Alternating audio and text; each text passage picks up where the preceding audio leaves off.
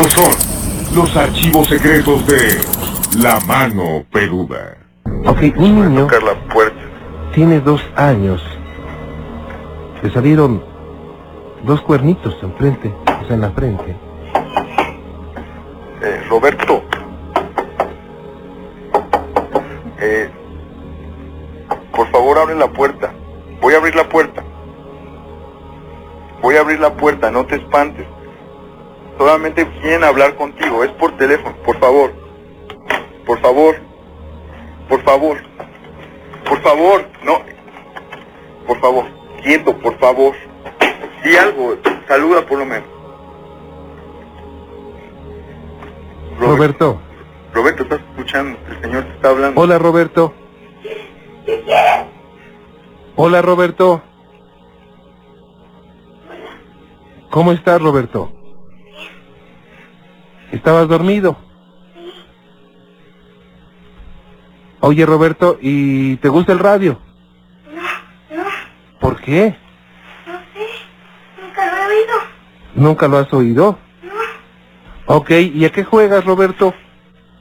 A matar. A matar. ¿Y a quién matas, Roberto? A mis juguetes. ¿A quién? A mis juguetes. ¿Y a qué más juegas, hijo?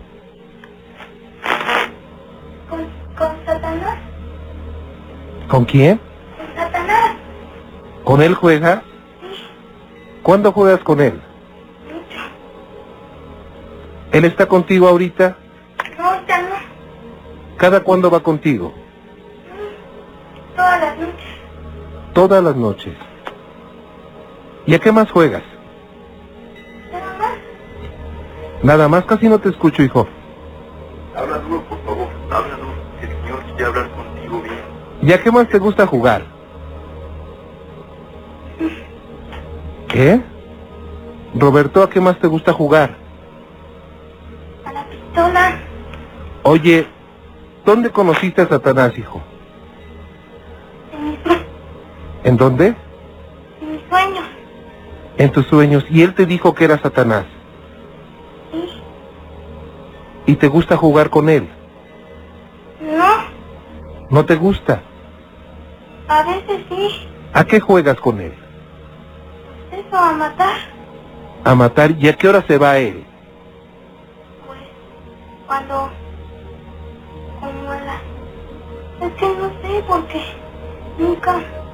Nunca tuve el tiempo, ¿no? La verdad, no. ¿Y con quién más? ¿Cuál, quién más es tu amigo? Aparte de Satanás.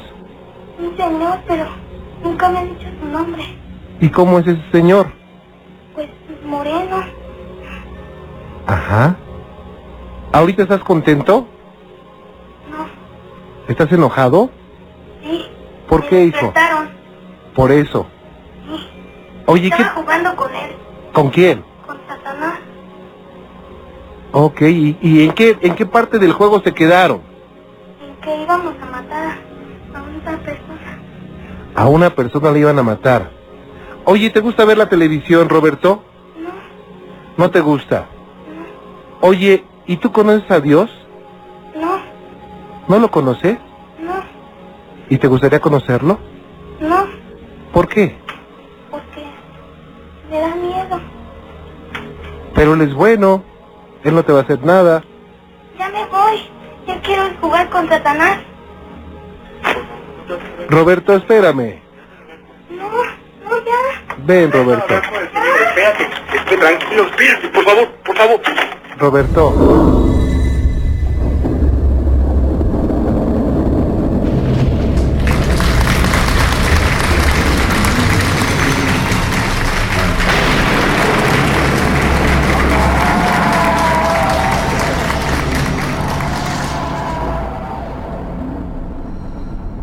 Yeah, banda, pues así como escucharon eh, este niño, esto fue aproximadamente hace unos veinte, veinticinco años, si mal no recuerdo, Eh, son estos relatos que, pues bueno, desgraciadamente ya no se le pudo dar más seguimiento. El señor Juan Ramón Sáenz, pues desgraciadamente falleció a través de uno de estos casos que ya platicamos hace, pues, de en los primeros podcasts más o menos, que pues bueno, fue el caso Josué, que a él se le atribuye la muerte del señor Juan Ramón Sáenz.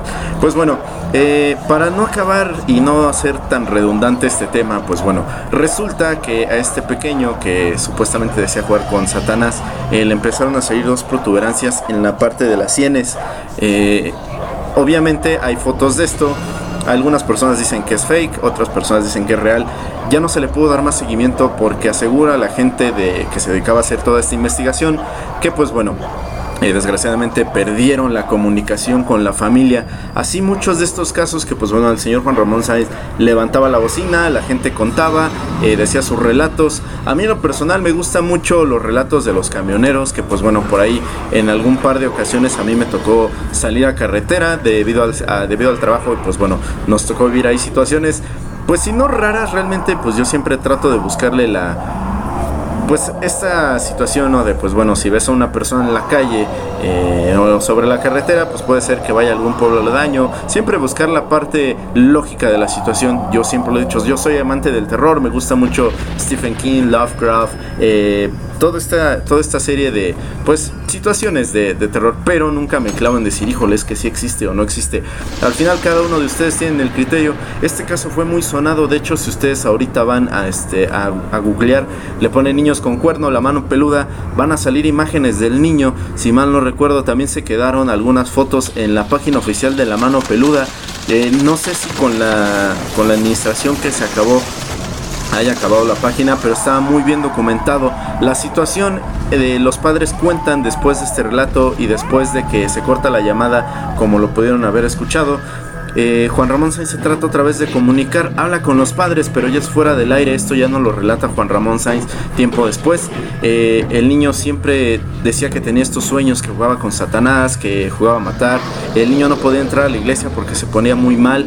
Empezaron a ver varios este, brujos, expertos, eh, los llevaron a situaciones que, pues bueno, desgraciadamente empeoraron más las cosas. Cuando el señor Juan Ramón quiso ayudar a estas personas, desgraciadamente perdió contacto con ellos. eh, Digo, cada quien tiene su criterio, cada quien tiene la forma de decir si esto fue real, si no fue real.